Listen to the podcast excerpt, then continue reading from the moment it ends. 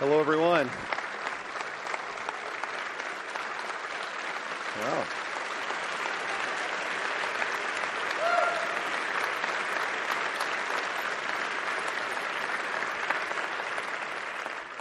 Now, I smell a rat here. I'm thinking that uh, somebody cued something for last week, and I don't know, but that was nice. I'll take it all the same. I should be going more often.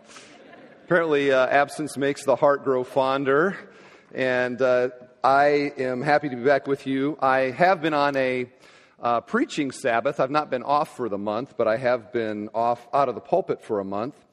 And uh, I did some vacation for the month. I spent time with family. I read uh, books that I wanted to read. I was um, able to uh, do a little bit of traveling, just get some refreshment. It's uh, good to kind of unstring the bow for a little while and just get my heart where it needs to be. I, I did spend a week last week. I was, uh, or not last week, but the week before last, I was in uh, Georgia speaking at a camp. And one of the things I did while I was there is I, I took my little phone and I I filmed a little clip at the camp. And I thought maybe I would just show it to you here a second. Go ahead and roll that. Hey everyone, I'm over here at Woodlands Camp. They call me Speaker Steve here at Woodlands Camp, and I just want all of you to see what an awesome camp this is.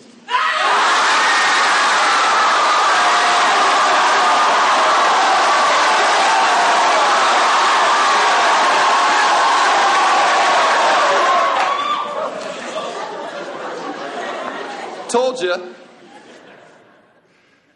So that was nice. I, uh, I, in fact, I thought that went so well uh, that I, I wondered if maybe we could give our own try to that this morning. What do you think? I'm thinking that maybe it would be kind of. No, not so much. Okay, but uh, yeah. I do want to thank the elders and the church uh, for uh, the chance to catch my breath a little bit. I also am very thankful for the month that we, uh, that we had of teaching. We had the series on freedom, and I um, understand that it went really, really well. Were you blessed by it? I hope that you were. And so I, that's good. Yeah, get a little love there. I want to thank uh, Brad and uh, Chris, and then Randy Patton, and then Tony Sorcy, and then last week, uh, uh, Polly Rouse for helping us to understand that it is for freedom that Christ has set us free. All right, today we get back into our series on 1 Corinthians, and uh, so you can get turning there if you would like. This is a letter that we've been studying for some 10 months now, and it is a letter that is written to a seriously messed up church, messed up on every level.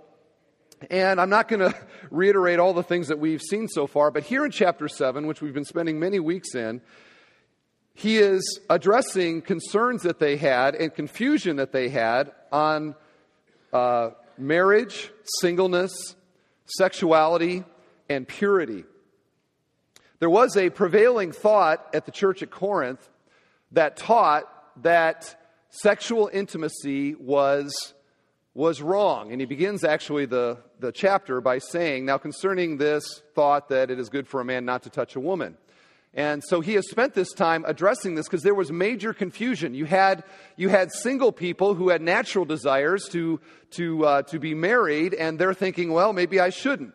And then you had the married people who already had been married, but now the teaching's out there that it's better if you're, if you're not, and they're wondering maybe I shouldn't be anymore, and maybe I made a mistake. And so the single people were confused, the married people were confused, there was lots of confusion, and they needed some apostolic direction. And so they write a letter to Paul. Paul responds with the letter that we call 1 Corinthians, and now in chapter 7 begins to address some of these some of these issues. And I'm not going to repeat everything that we've seen here, but I can summarize it by saying that the Apostle Paul says, listen, uh, marriage and marital intimacy are sacred and should be honored by all.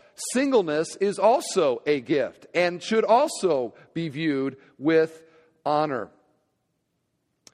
Now, I want to, chap- I want to finish chapter 7 today, and that means that we've got a, a, much longer section than we normally would take on. But he repeats some of the things that we've already seen, some of the things we've already taught, and there is some new stuff here. So we're going to just kind of kind of get our way through the rest of the chapter. We begin now in verse 25. Here's what the Apostle Paul writes Now, concerning the betrothed, I have no command from the Lord, but I give my judgment as one who by the Lord's mercy is trustworthy.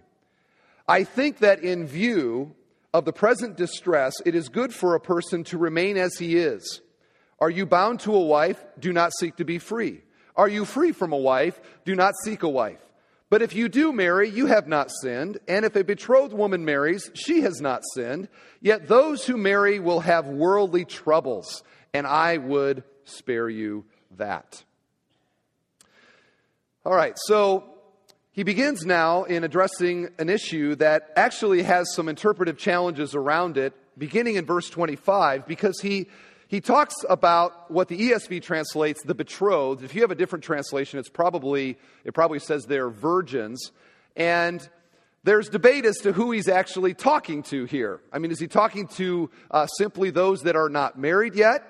Uh, is he talking to, and this is one of the views out there, that there were single people in the church at Corinth that were living together for perhaps economic reasons, and that sort of like a Three's Company arrangement, which is an old show that I wasn't allowed to watch anyway when I was growing up, but uh, Joyce DeWitt was in the show, though.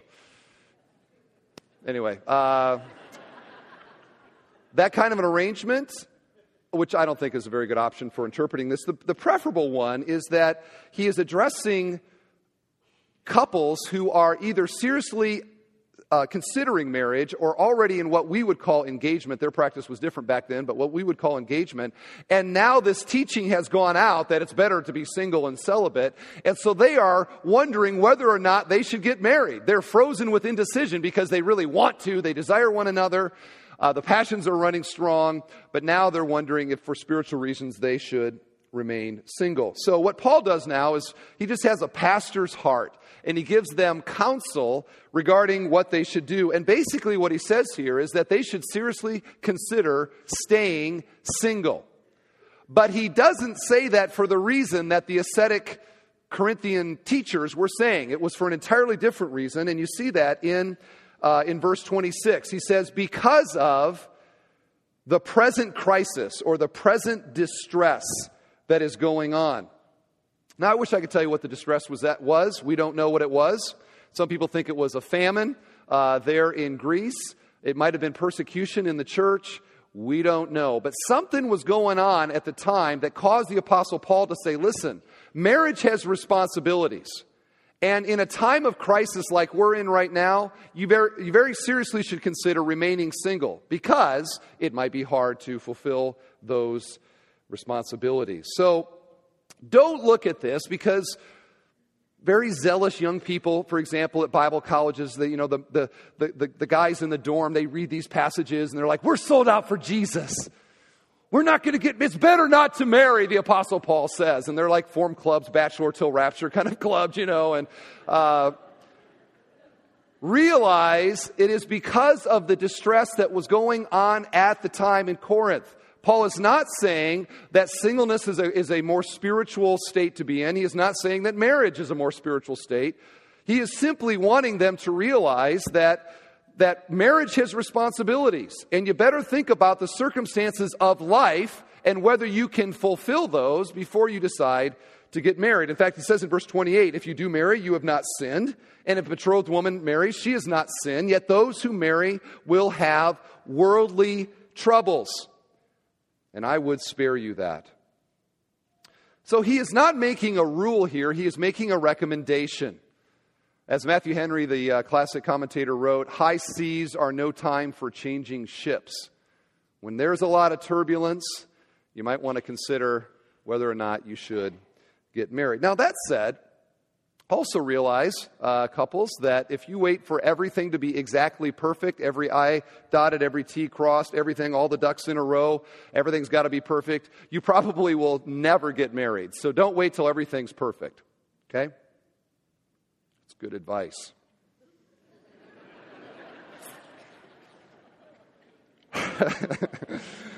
okay, moving right along. Look at verse 29. This is what I mean, brothers. The appointed time has grown short, very short. From now on, let those who have wives live as though they had none, and those who mourn as though they were not mourning, and those who rejoice as though they were not rejoicing, and those who buy as though they had no goods, and those who deal with the world as though they had no dealings with it. Why? For the present form of this world is passing away. Okay, now here's what Paul does.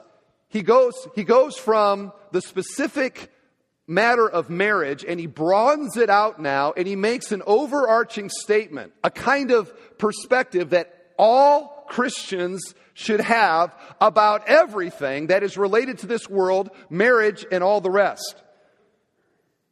And it has to do with the big story. He's, he's trying to give a, people call the meta narrative, the big picture here, and saying, listen, you need to realize that marriage is a part of a world that is passing away. In fact, he lists five things here that are a part of this world, and this world is going down. Now, let's just remind ourselves of the big story of redemption. We talk about Christian worldview. We have the basics, the basic chapters of the, of the story are that God created the world. Perfect, sublime, wonderful, beautiful. Mankind sins in chapter 2, the fall of man and all of the destruction, and death enters into the world, and condemnation and wrath from God.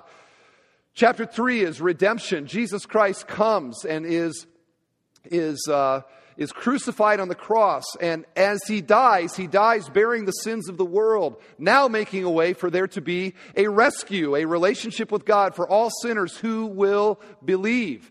And the final chapter is that Jesus is coming back and he is going to consume uh, this world. He is going to consummate history and set up now the new heaven, the new earth, and what we call eternal life. That's the big, that's the big story. And what Paul is wanting us to see in the context of the big story that marriage and anything else that is tethered to this world is passing away. Therefore, how important should it be to us if it is not if it is not permanent. So marriage, like everything else in this world, is temporarily significant. It is significant, but it is temporarily significant. Which means then that there are, as we look at marriage and family and, and really these other things, there are there's two there's two sides of the horse that we can fall off from. And the first one is that it doesn't matter enough. It doesn't matter enough. Is this a big problem in our country that marriage to people doesn't matter enough? Is it a big problem in America that children and families don't matter enough? And the answer is obvious.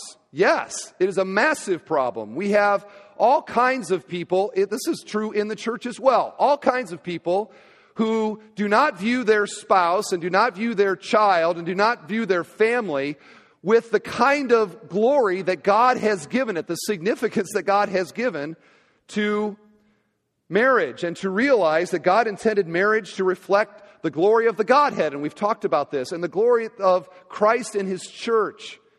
There is glory to marriage, there is inherent value to family and yet we oftentimes miss it. In fact, two weeks ago, just an example of this, two weeks ago, I was golfing with the guy that spoke here last week, Polly Rouse. And uh, I, was, I was at the clubhouse, and that particular, I think it was a Saturday, there was a wedding that was going on, uh, like at the clubhouse. And so we're waiting to get golfing, and, and I'm standing there, and I'm looking out this big, like, picture pane window, and, and the, wedding, the, the wedding's going on. Like the wedding party is coming in. So I'm just standing there at the window, kind of watching. Here comes the bridesmaids and, and, and all of that. And I don't know why I did this, but for some reason I looked and there's these two golfers that are sitting like in the lounge area, drinking and watching the TV, eating peanuts or whatever. And I said, hey guys, there's a wedding going on. If you, if you get up here, you can see, it, see, see them coming in.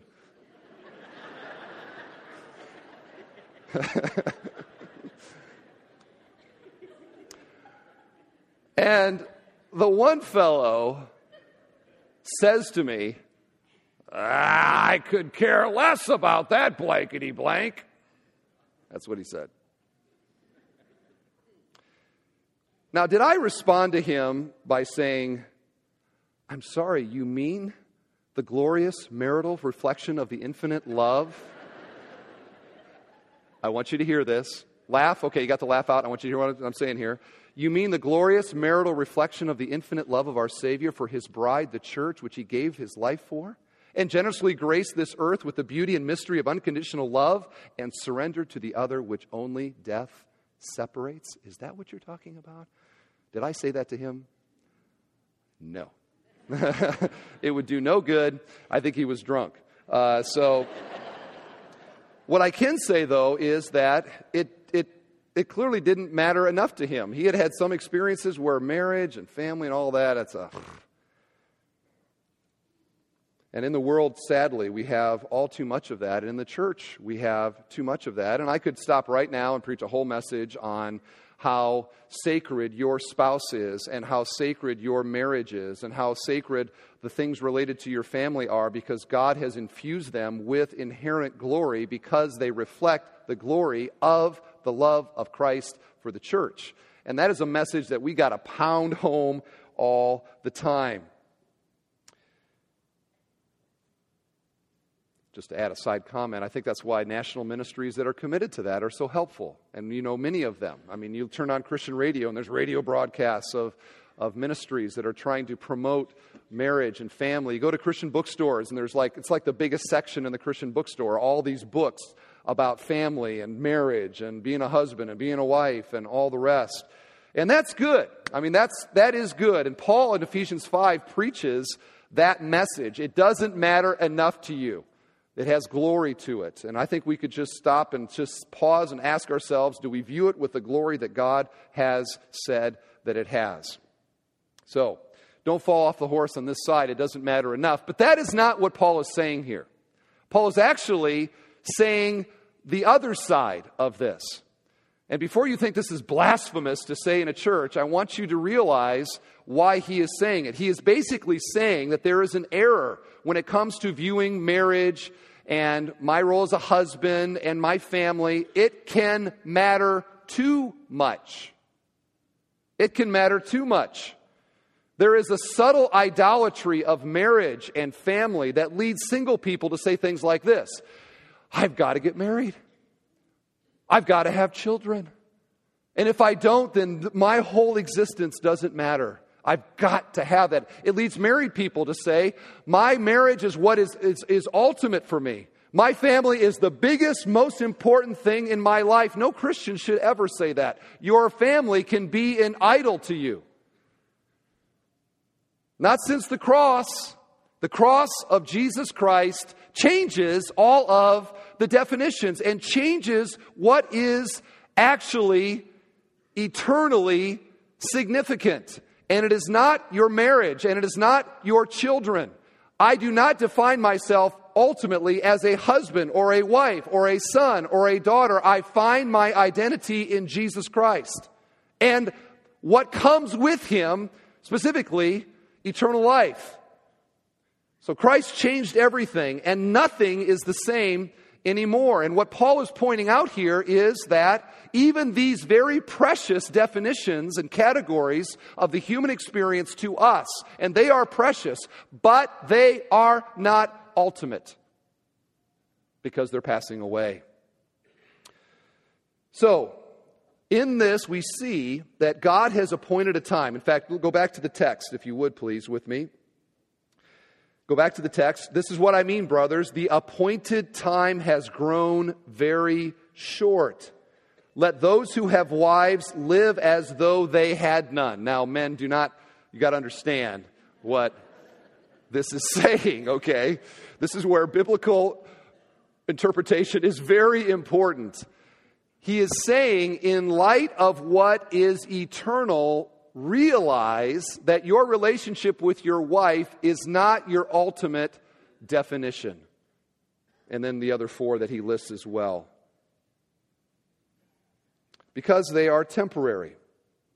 So, to, to define ourselves by things that are temporary would be incredibly short sighted. It's like uh, this last week we had a family that, that former members of our church that moved away and they were passing through town and needed a place to stay and they asked if they could uh, stay at my house. And so I, I said, Sure, that'd be great. So they came in and they've got some little children. And so their one daughter, I did with her what you do with children. You know, there's certain questions that you can ask children that are safe.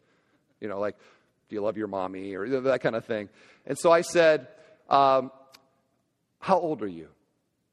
I said, You know, sweetie, how old are you? And she said, I'm three. Okay, good answer and all that, right? Okay, I'm three. Now, let's say that I ran into them like 20 years from now and I said, Hey, how you doing? She goes, I'm three. You'd say, Now there's something wrong, right? Because being three is a temporary category. You wouldn't want to define your life by being three because it's, you don't stay three. It's a simple illustration of what Paul is saying here. Being married is a temporary category.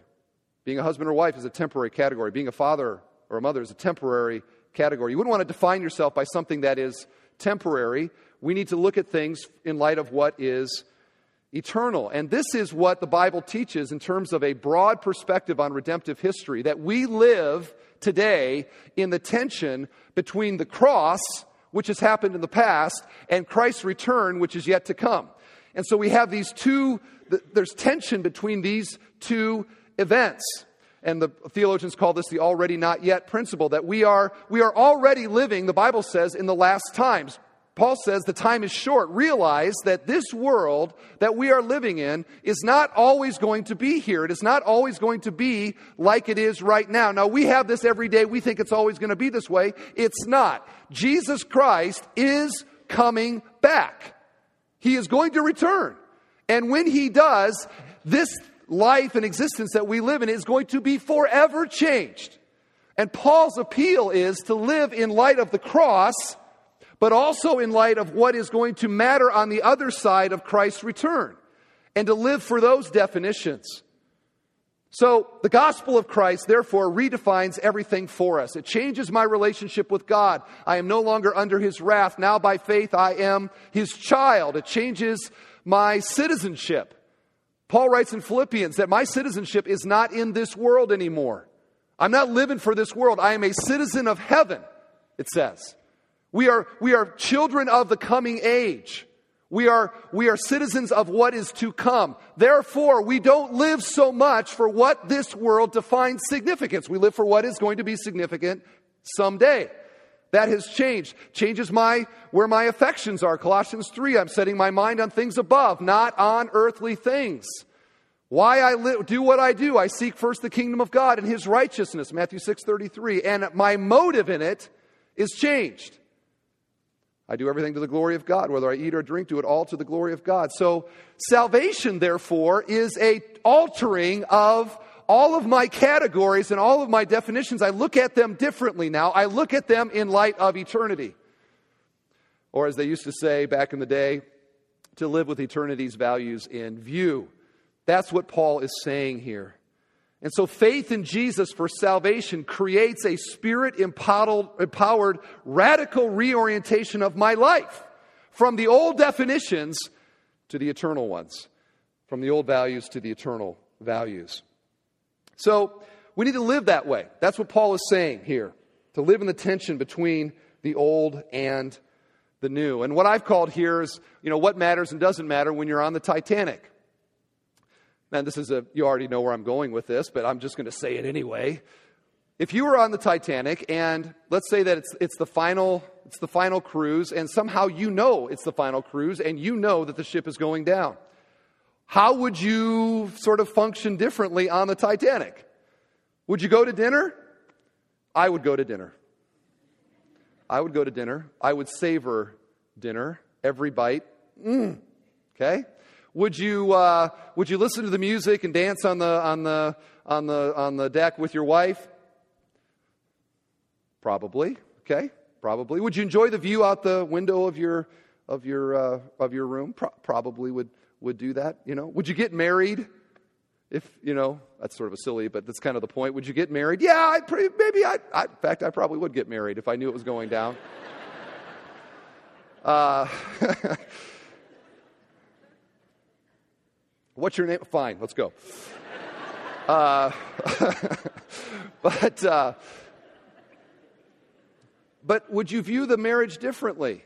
Would you view the pleasure differently? Would you, would you view, would you do, you know, business on the boat different? It would just change everything. Why? Because the ship is going down. And friends, I am confident that we do not nearly, and I'm in this category as well, do not nearly think enough about the reality that this world is going down.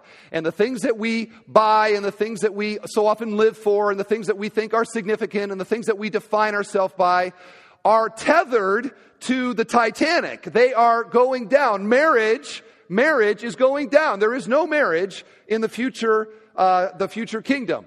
And, and, and money is going down. And, and, uh, uh, definitions of social status are, are going down. And these things that we think are so important now, they're going down. And Paul's appeal is live with the big picture in view.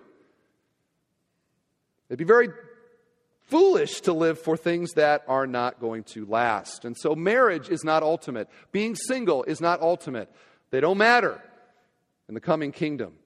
1 John 2 Do not love the world or the things in the world. If anyone loves the world, the love of the Father is not in him. For all that is in the world, the desires of the flesh and the desires of the eyes and the pride in possessions is not from the Father, but is from the world. And the world is passing away along with its desires. But whoever does the will of God abides forever. All right, you get the point?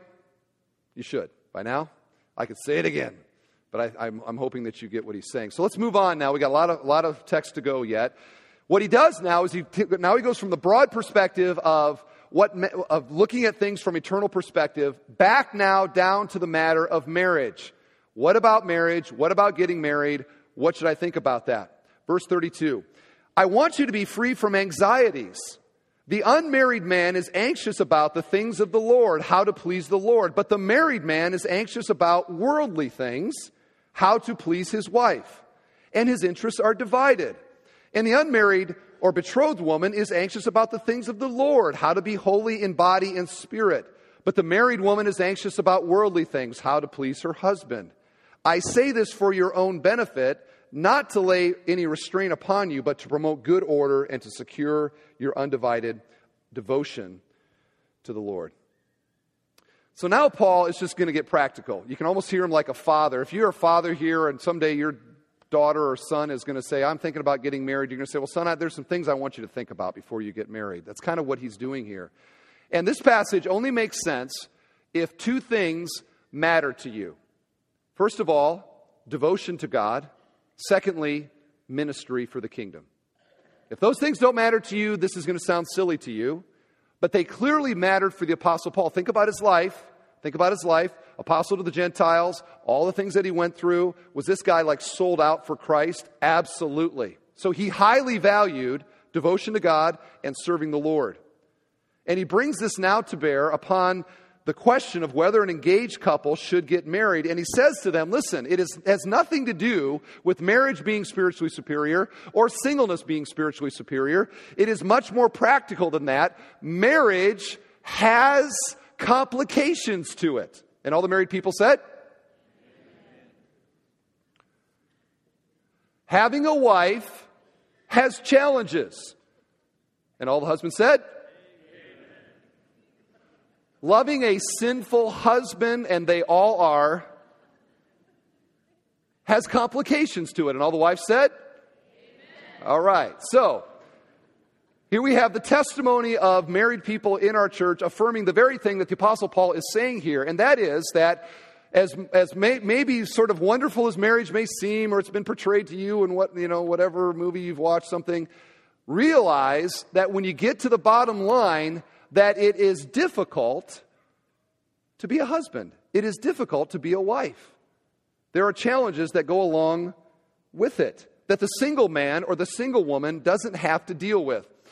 Now, it's funny to me how the Lord brings little moments for me on things that I'm speaking on because last night I was getting ready for our, our Saturday night service at the restaurant that I typically go to, where uh, they know me there, and, and so they let me use a little back room that I can kind of call my own. And so I get back there, and so there I am last night, and I'm on this very section right here, going over this section, eating my hamburger, White Sox games kind of quietly on on the, on the TV, got my little sermon notes, just kind of sipping my water and first Sunday back. And it's a very sort of placid, it was a really wonderful moment, actually. Until about a dozen seven year olds and their parents came into the room, all right? Into my room.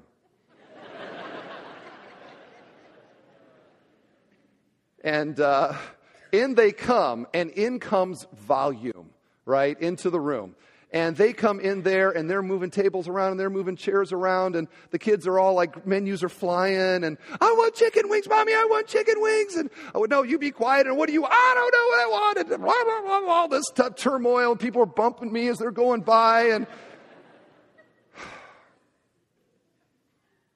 I was just thinking that Paul was right. that getting married has complexities to it that the single person does not have to deal with.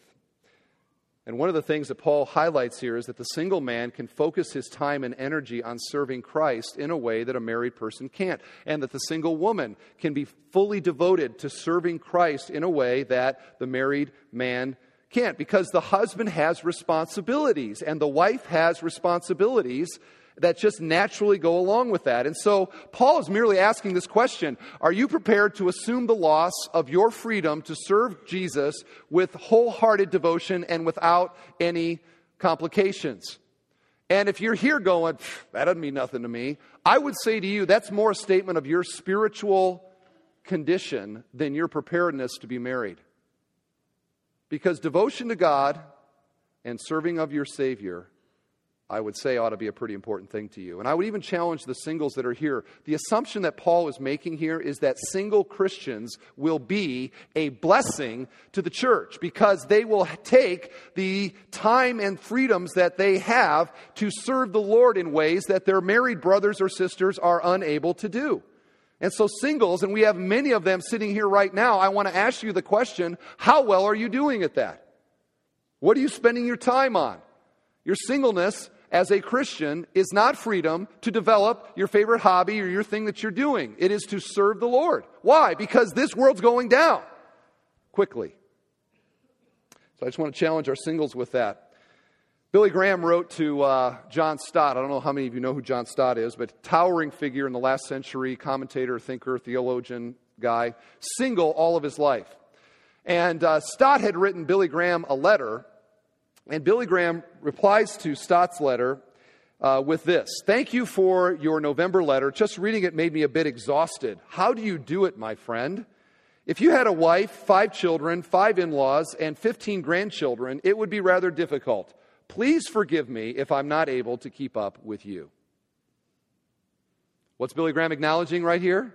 The very thing that Paul is saying uh, that John Stott was able to do things that Billy Graham was not able to do. And I just think, you know, that I am in a little bit of a unique situation to speak to this passage uh, because this is somewhat my story as a single man now. Um, I'm 41 and I've been in ministry for 17 years now, full time. And I, uh, I get asked sometimes by people, what's it like being a single pastor?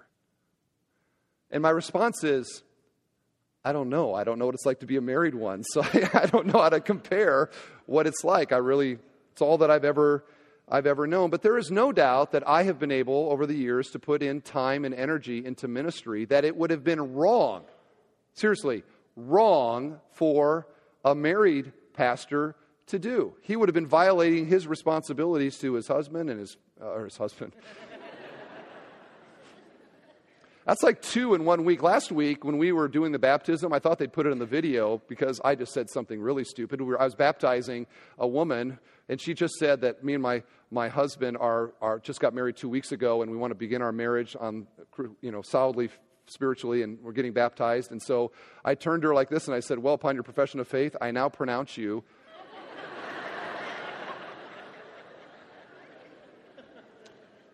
so I don't know. But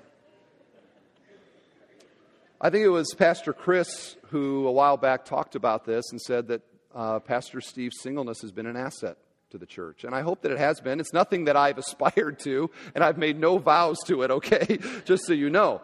But it's been an asset, I think, and it's been a joy for me uh, to do it. The downside, of course, singleness has, there's blessing. The downside is that in the joys and sorrows of life, I don't have anybody to share those with. So there are, and that's the thing to realize. Marriage is not a blissful utopia. Singleness isn't either. There are, marriage has privileges and responsibilities. Singleness has privileges and responsibilities. And the Church of Jesus Christ needs to honor and value both of them and to not put one or the other higher than it ought to be. Some weeks ago, I received an email from Ruth Ann Mahone. And Ruth Ann is one of our missionaries. She serves in Asia. She serves in an area that she doesn't like us to say publicly where she's serving. Uh, she, it's a very difficult place. Essentially, she's trying to reach Muslims with the gospel of Jesus Christ. Ruth Ann is single, and she heard my message from a few weeks ago on singleness, and she wrote me an email, and here's just part of it. So here's one of our missionaries, a single missionary, speaking to the very thing that we're talking about. Here's what she said I have not made a commitment to singleness, but I'm not afraid of it anymore. I see it as a gift. There are many things I can do out here that married men and women can't do. I'm more free with my time and can easily drop everything when Father, and she has to talk in this sort of code because they uh, filter her emails. So, Father is God. When God has someone He'd like me to work with, I can stay in places that would be otherwise unsafe for couples with children, giving me access to areas that would otherwise go unreached. I would still gladly exchange it for the other gift, but now not without some hesitancy. And now you hear you feel that the tension, don't you? She's recognizing that to get married would be the loss of something very valuable to her. And even if he does someday say, I would be more fruitful married than single and sends me a husband, I never want to mistake the picture for the real thing again. Two verses have become my mantras for life. John 8:32, then you will know the truth and the truth will set you free. And 2 Timothy 1 7, but God has not given us a spirit of timidity, but of power, love, and a disciplined mind. The truth about the reality of eternity do you hear that? The truth about the reality of eternity has taken away my fear of being single and given me rather a spirit of power, love, and a disciplined mind.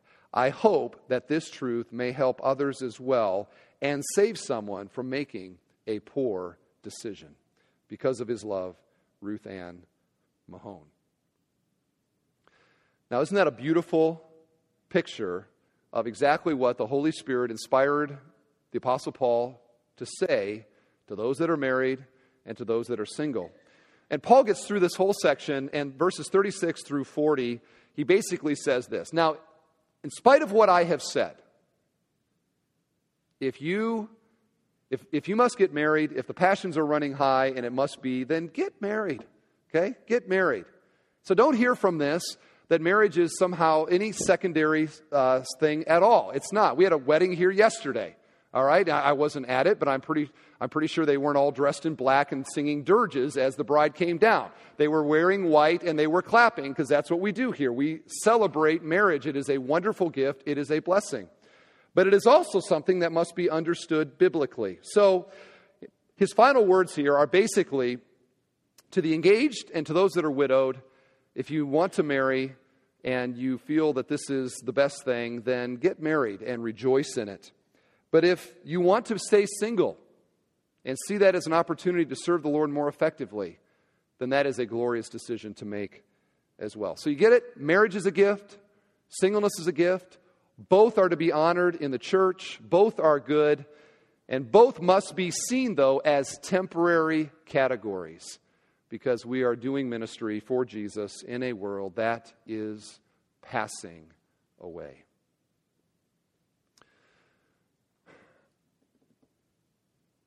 Amen. Amen.